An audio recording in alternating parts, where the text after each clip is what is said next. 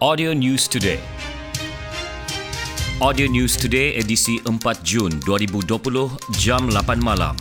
30 buah rumah musnah dalam kebakaran di perumahan atas air Kampung Sri Aman Semporna awal pagi tadi.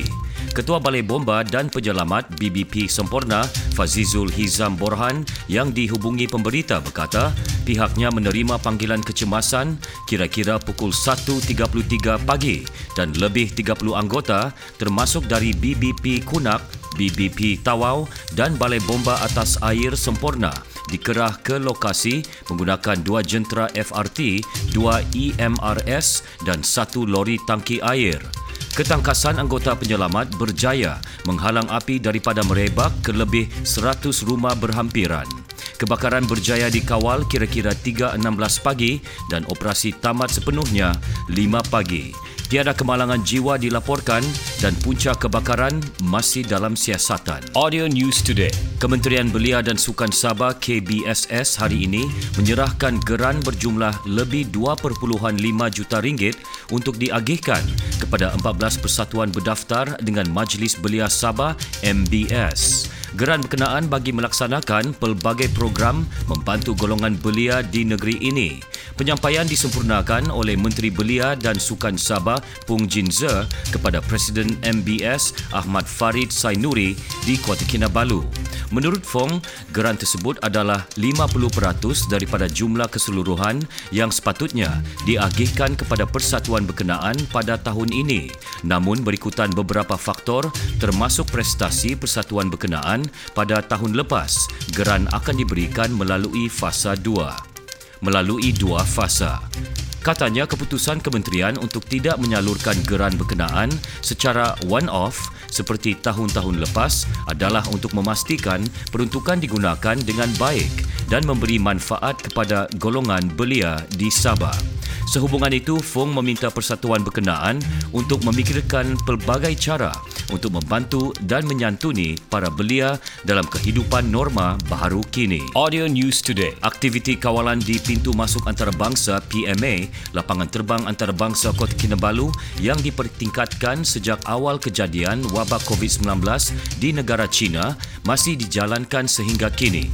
Pengarah Kesihatan Negeri Datuk Dr. Christina Rundi dalam kenyataannya berkata, antara aktiviti dijalankan ialah menyaring individu yang mempunyai sejarah perjalanan ke beberapa negara dikenal pasti dengan menggunakan pengimbas haba.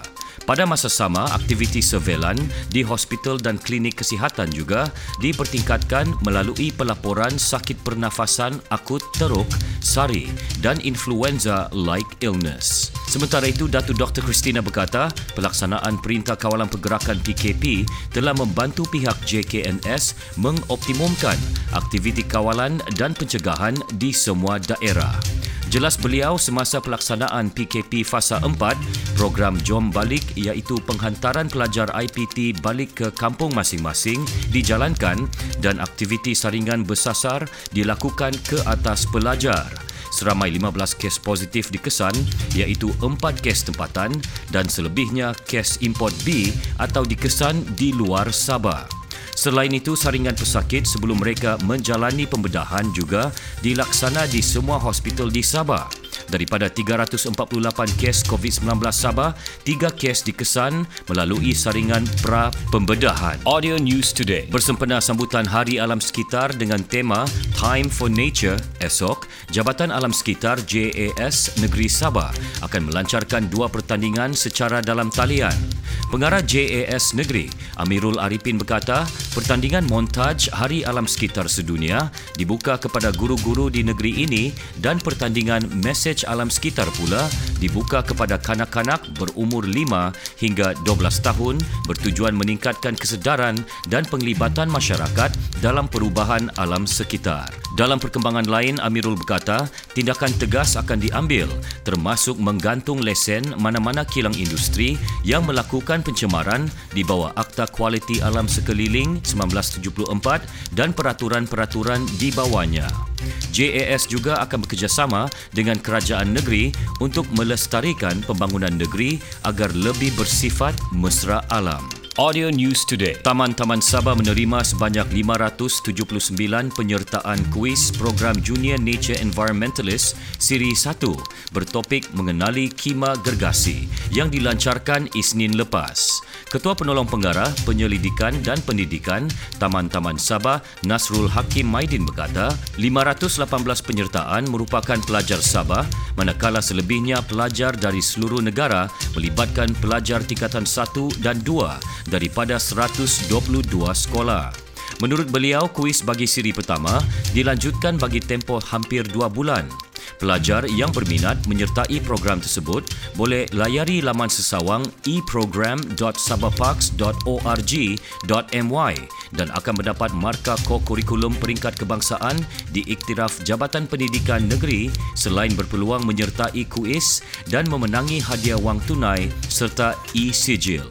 Program Siri 1 menampilkan penceramah Elvin Michael Bavo, seorang ahli biologi marin muda, mendapat tontonan 1,800 penonton setakat ini. Program Junior Nature Environmentalist ini menampilkan 7 siri pendidikan alam sekitar disampaikan penceramah muda, antaranya ahli entomologi, zoologi, ekologi dan ahli geologi muda. Audio News Today. Pandemik COVID-19 bukan sekadar memberi impak kepada sektor ekonomi dan sosial, malah aktiviti kesenian dan persembahan turut terkesan. Komposer tempatan Azmin Mudin ketika dihubungi pemberita berkata, sejak penularan COVID-19 dan pelaksanaan Perintah Kawalan Pergerakan, semua perancangan seni tergendala. Beliau turut mengingatkan rakan seni agar tidak lupa melakukan aktiviti fizikal seperti bersenam serta menggunakan media sosial sebagai wahana menyampaikan hasil karya mereka.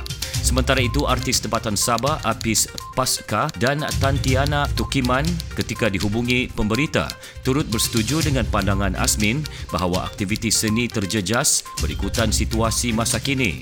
Bagaimanapun, mereka memandang positif keadaan yang dialami dan menjadikannya sebagai peluang meluangkan masa bersama keluarga. Sekian berita Audio News Today disampaikan Constantine Palawan. Audio News Today diterbitkan Hill Communications dan diedarkan dengan kerjasama Sabah Info. Ikuti lebih banyak berita di fb.com/audionewstoday. Audio News Today.